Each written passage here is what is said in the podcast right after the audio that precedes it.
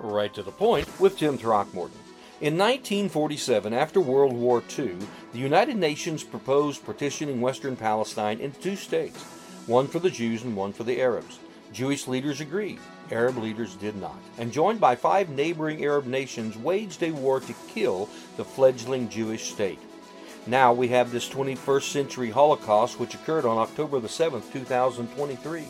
Knowing who Israel is, we join with King David, who called out to the Lord in his time of trouble. The Lord lives, and blessed be my rock, and exalted be my God, the rock of my salvation, the God who executes vengeance for me.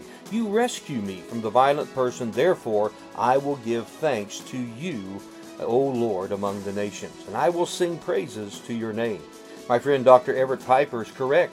What happens in Israel will not stay in Israel.